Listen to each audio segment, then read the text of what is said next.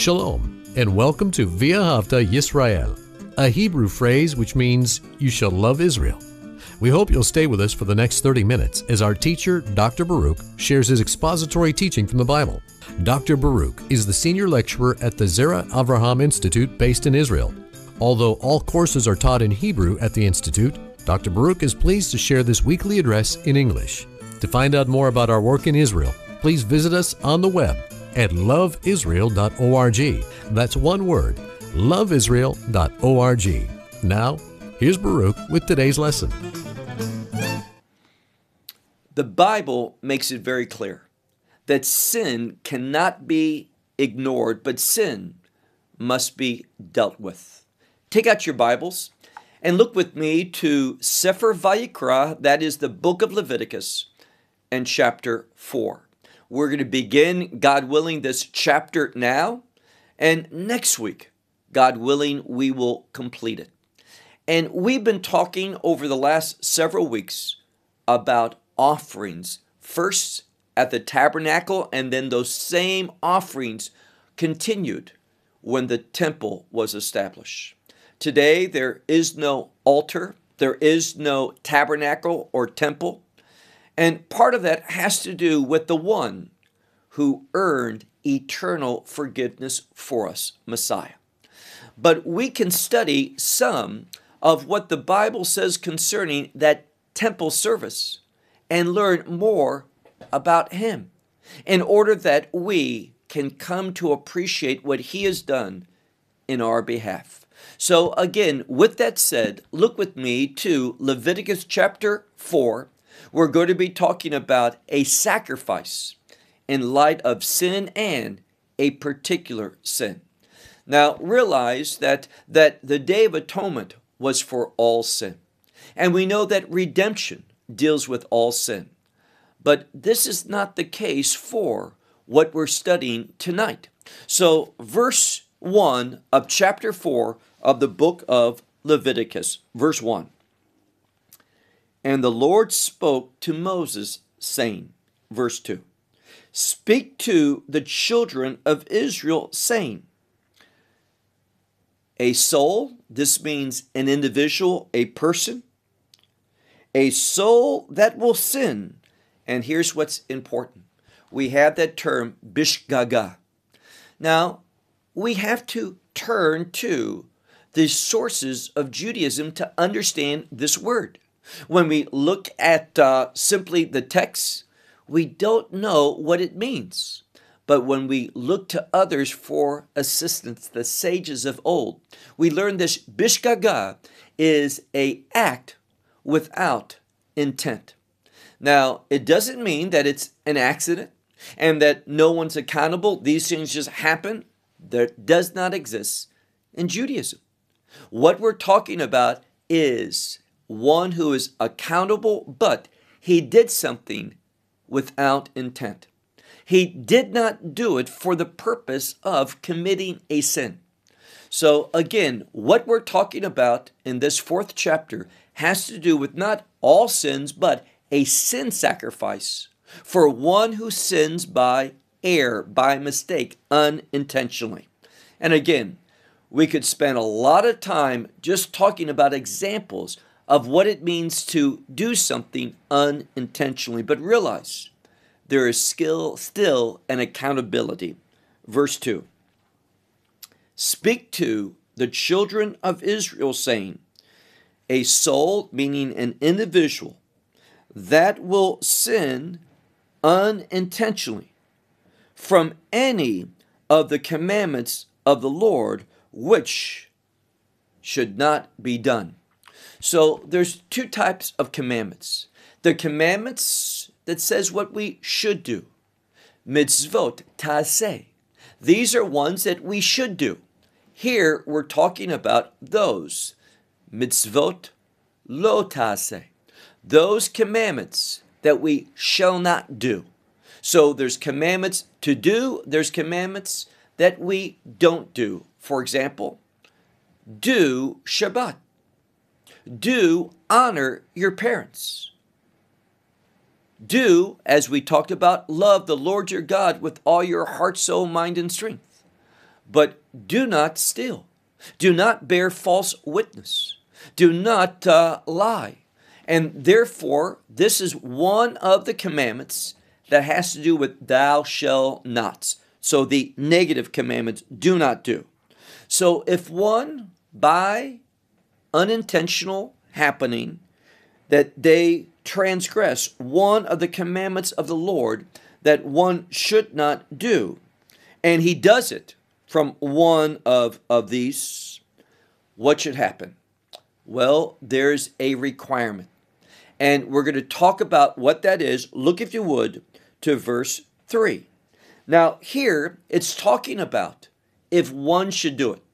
But in verse 3, there's a change. In verse 3, we're talking about a priest that, that does such a sin. There's something that we shall not do, and he does it. Look at verse 3.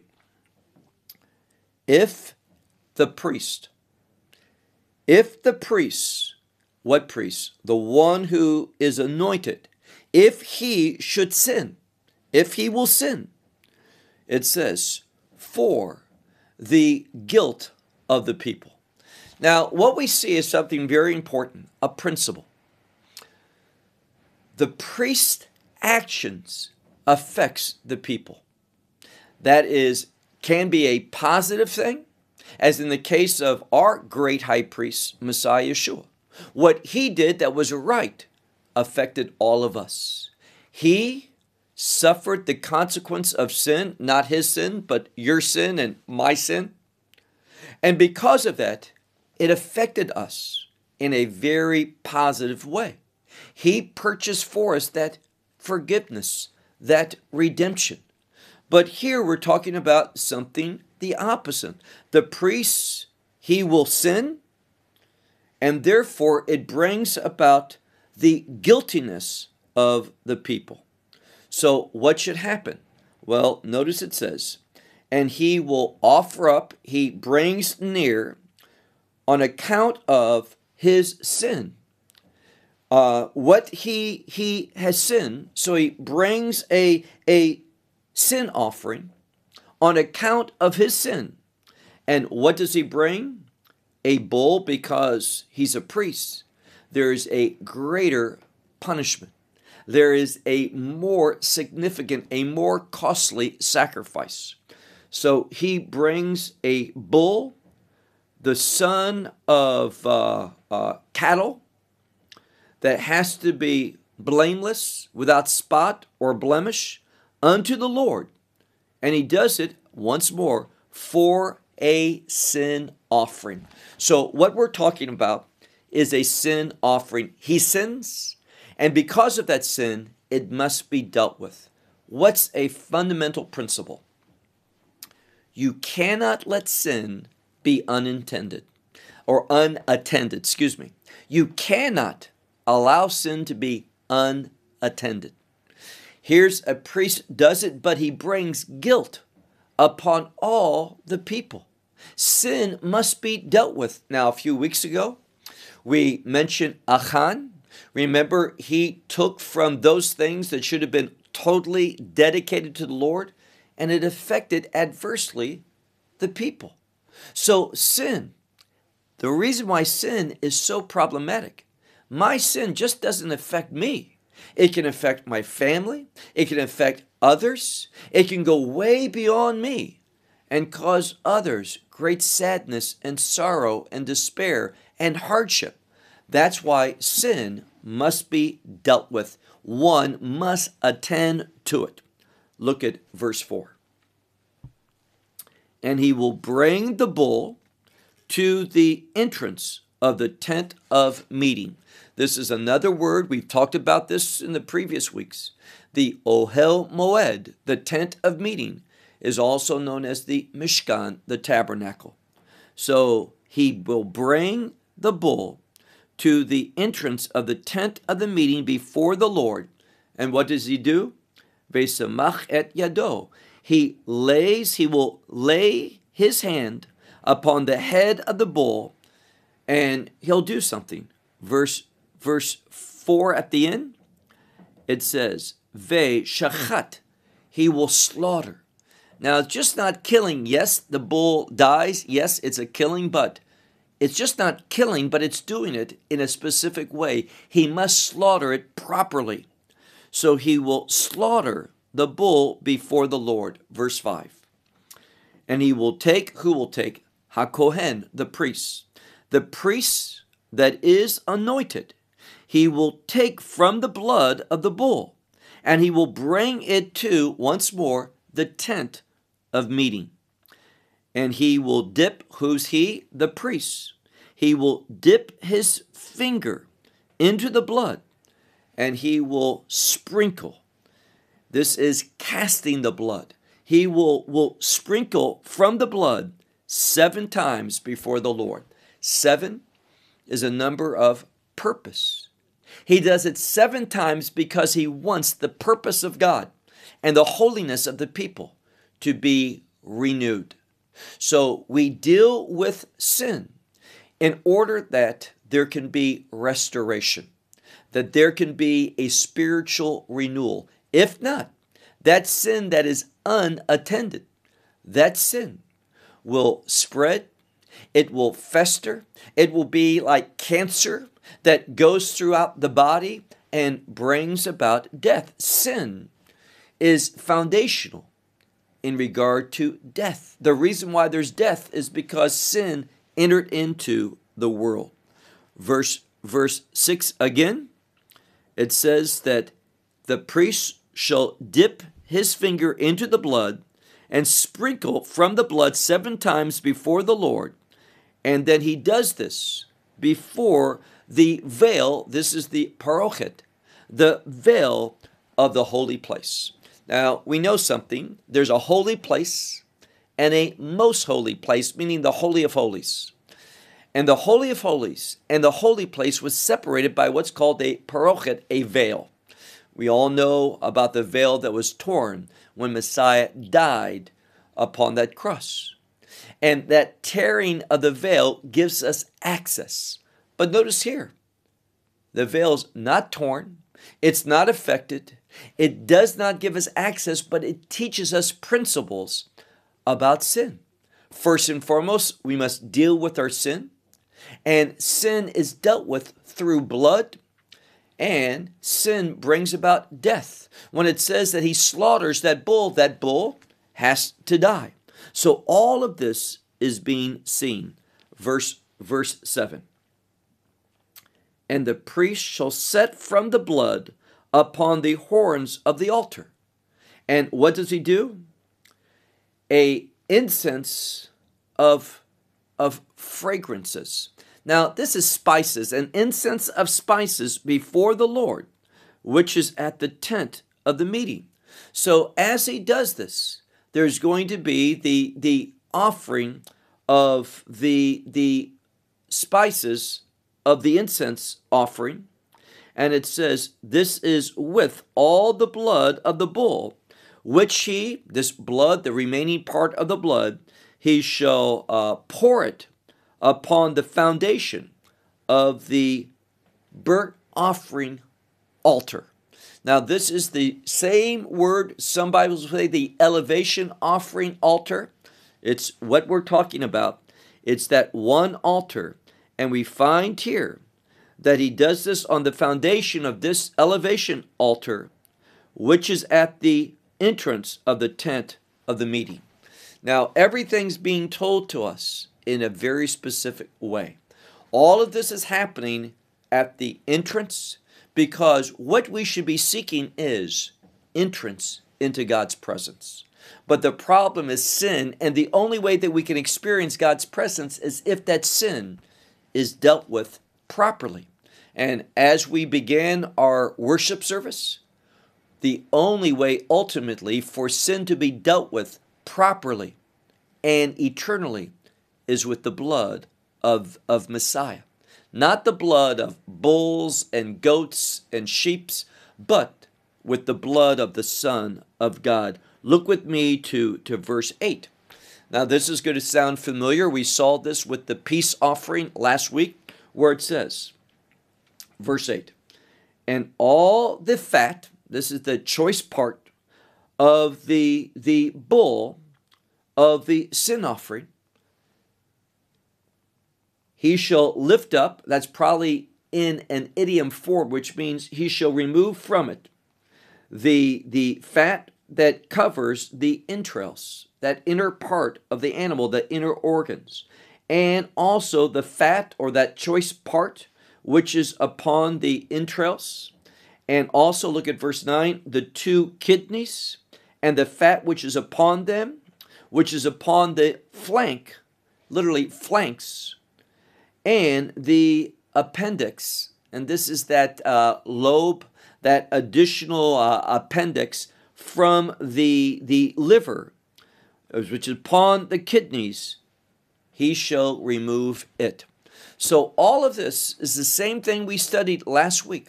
Certain things are removed, taken away before it is dealt with as that sin offering. Certain things are not offered up unto the Lord. Look now, if you would, to verse 10. Just as was removed from the ox in regard to the sacrifice of the peace, the peace offering, and the priest shall burn them upon the altar. What offer? Altar? The uh, uh, burnt offering altar. And it also tells us, look at verse 11, and the skin of the bull and all of its flesh upon its head and its legs and its entrails, its inner organs, and its dung. So any of the excrement that that was became visible or within the animal that was put to death, all that dung also has to be dealt with. And how do you deal with that? Look at verse 12.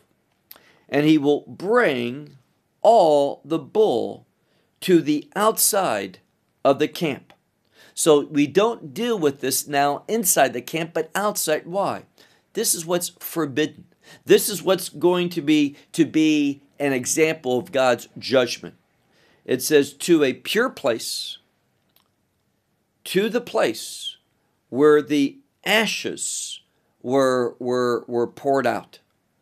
Verse 12, the second part, and he shall burn it upon the trees with fire, meaning upon the wood with fire, at the place where the ashes were poured out, he shall burn it. Now, what I want you to see is this there is that which is offered to God upon the altar, but there's also that which is brought out. And we see here an example of judgment. Those things are being burned. Oftentimes, fire relates to God's judgment. They are being consumed. So, what's the principle? Well, in an offering, there is that which is given to God, there is still that which is given to the people, the priest, and there is that which is utterly consumed as a judgment, as a testimony, a sign of judgment. So these sacrifices, they come within the context of worship. These sacrifices are pleasing to God. We saw that last week. They can be a blessing to the priests, but there's also that element that brings about a total burning up, a removal in its entirety of these things which are forbidden. Now, look, if you would, to verse 13. And if all the congregation of Israel shall err, that is, do something unintentionally. Now, the something is obviously the context, something sinful. Now, how is it that all the congregation at the same time does something wrong? Well, how it's understood in Judaism is that the Sanhedrin errs. So the Sanhedrin that represents the people, they make decisions and they have erred or someone on part of the Sanhedrin, a Sanhedrin member, errs. And this again is going to have effect on all the people. And in this case as well, a wrong judgment, a wrong understanding, a wrong decision, in other words, or a wrong behavior on someone who's a member of the Sanhedrin, it too has to be dealt with. It too has to be dealt with in a proper way. And that's what we're going to learn. Look at verse 13. And if all the congregation of Israel shall err, meaning make a sin unintentionally, and it says this this matter is uh, hidden from the eyes of the congregation. So the congregation doesn't know about this error, but nevertheless it does. It needs to be dealt with. Now, this is another important principle, and that's this Have you ever sinned and you looked to the right, to the left? No one saw it. There was no real harm. Yes, it's wrong. You disobeyed God, but no one was injured. No one suffered. No one saw it. So, can we just forget it? No harm? No no sin? Absolutely not. God knows everything. As it says in Psalm 94, the one who plants the ear, meaning position it in the right place, he too hears. So God knows the thoughts of man. He knows when we sin, even if we sin in our mind. And all sin, hear this, all sin must be dealt with. It must not be ignored. So if there's this sin, even one that's unintentional, and what we're talking about is always unintentional, not by there's a term mazid. Mazid, to sin willfully, rebelliously, with intent. I know it's wrong, but I do it anyway. We're not talking about sin sacrifice for those types of sin. Are there? Yes, there are. But not in this section. This is one who sins unintentionally. Here again, we could spend much time talking about what is an unintentional sin. This has to do with uh, uh, things related to you're still accountable, but it was not your personal desire to carry this out, but you're still responsible. Look at the text. It says, And this matter was hidden from the eyes of the congregation. No one knows. Still, it must be dealt with. And they did one, meaning they violated, they did something unintentionally but it was wrong in regard to one of the commandments of the Lord, which, again, it says, Lo te asena, one that you ought not do. So they violated a thou shall not. God says, You shall not do this, but but someone did. A member of the Sanhedrin or the Sanhedrin itself. And what happens? It says, and they are guilty. And the they has to do with all of Israel. Now, in one sense, what we're being taught is we're in it together. No man is an island. When, when one part of the body hurts, all of the body hurts. This is the principle that's being taught here. Look at verse 14. And it was made known the sin which they sinned concerning it. So it was hidden for a while, but now it was made known what should happen. They shall offer up who? The kahal, the congregation, this assembly. They shall offer up the congregation a bull, the son of cattle, meaning that type, a bull, for a sin offering. And they shall bring it before the tent of the meeting. And very similar, but instead of just one priest dealing with it, because it's the Sanhedrin, this is the explanation, that who is there? Very unique. It says, the elders of the congregation, they shall set their hands upon the head of the bull before the Lord. This is unique because normally it's only the priests, but here it's the elders that are doing it. Why? They represent the people. This is a very unique sacrifice. That's why we're studying. That's why God reveals it early on in the book of Leviticus. And then it says, look again, let's go back to verse 15. The elders of the congregation shall set their hands upon the head of the burnt offering before the Lord, and, same thing, and he shall slaughter the bull before the Lord. Now, usually, even though it represents the people, the elders, there's going to be one priest that is appointed to slaughter this animal. Verse 16, the same one it says, the priest that's anointed. And by the way, the word anointed is Ha Mashiach, the priest, the one that's anointed. So the priest, the one who is anointed, will bring from the blood of the bull to the tent of meeting. And he's going to do the same thing that we saw earlier. Look at verse 17. He's going to dip, that is, the priest is going to dip his finger from the blood, and he will sprinkle seven times before the Lord, and as well before the veil of what? Well, it simply says before the veil. Now, the word Kodesh isn't there for the holy place, but from the fact that we've read it earlier, we are understanding it's the same place. The same thing is done. And it shows us something, and that is this that because the parochet is mentioned, it doesn't split, it's not torn, it's in whole. It shows us that the sin sacrifice at the tabernacle and then the sin sacrifices that took place even at the temple it did not change the situation of humanity.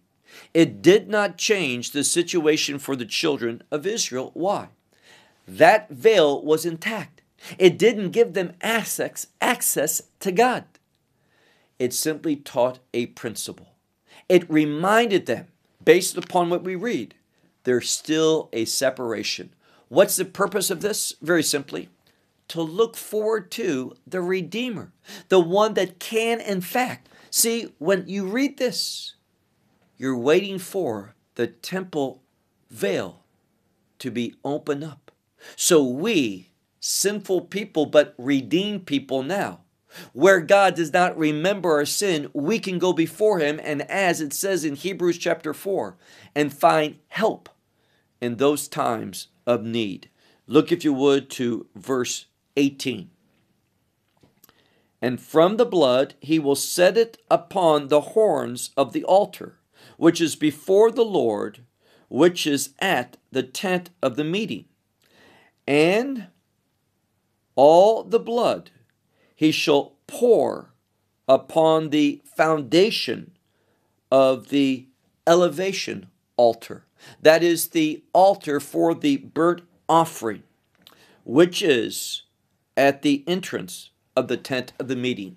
And why is it there? Very simply, because it shows us that we cannot approach God in our natural condition because we are sinful.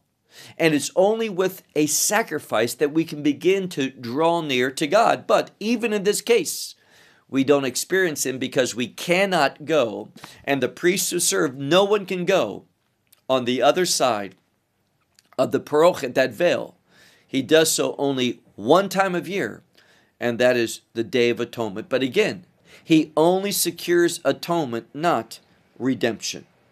Look now to verse 19. Very familiar. And all of its fat, meaning the choice part of this sacrifice, he shall remove from it. That is, he lifts it up from it. And what does he do? vehiktir, he will burn it on the altar. Verse 21. And he shall make the, the bull just as he did with the bull of the sin sacrifice. So, what we've been told about that bull and what to do with it, and I'm going back now to verse 11 and you can read that because that's what he does now with this same same carcass. Thus he shall does to it. For what purpose? Vechiper alem hakohen. The priest shall make atonement for them. And vedislach lehem. It will be forgiven them. So they secure forgiveness. And that's good. But it still does not bring about an eternal relationship with God. God is still separate from the people. They can worship Him, they can experience Him to a certain degree, but it's not full redemption.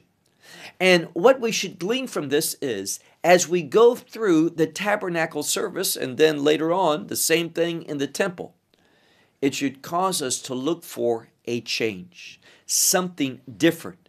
And that is that priest who has been anointed, but not under the Levitical anointing, not that call of the Levitical law, but rather the law of Melchizedek, who's going to have a ministry that continues for eternity. That is a kingdom ministry. Well, let's look at one more verse and we'll conclude verse 21. And he shall bring the bull outside of the camp and he shall burn it just as he burned the bull, the first bull, in the first sin sacrifice that we spoke of. And then it concludes with the phrase, Chatat hakahal hu, which means a sin sacrifice of the congregation is it. And I want to conclude by saying, the more you study, about what is said concerning the tabernacle service, and it's the same thing in regard to the temple service, the more you can appreciate, understand, and be blessed by understanding what Messiah did and how superior his sacrifice was, is, and will ever have implications of. And here's the phrase that's so important. See, what we're talking about now Anytime that there is a sin, that same process must be done. It's very repetitive. But Messiah sacrifice, what do we learn? Once and for all. What does that mean? Perfectly sufficient. It does the job eternally. And that's why we should be so thankful. Well, I'll close with that until next week when we move into the second part of chapter 4. Until then, may God bless you. Shalom from Israel. Well, we hope you will benefit from today's message and share it with others. Please plan to join us each week at this time and on this channel for our broadcast of loveisrael.org. Again, to find out more about us, please visit our website, loveisrael.org. There you will find articles and numerous other lectures by Baruch. These teachings are in video form may download them or watch them in streaming video. Until next week, may the Lord bless you in our Messiah Yeshua, that is, Jesus, as you walk with Him. Shalom from Israel.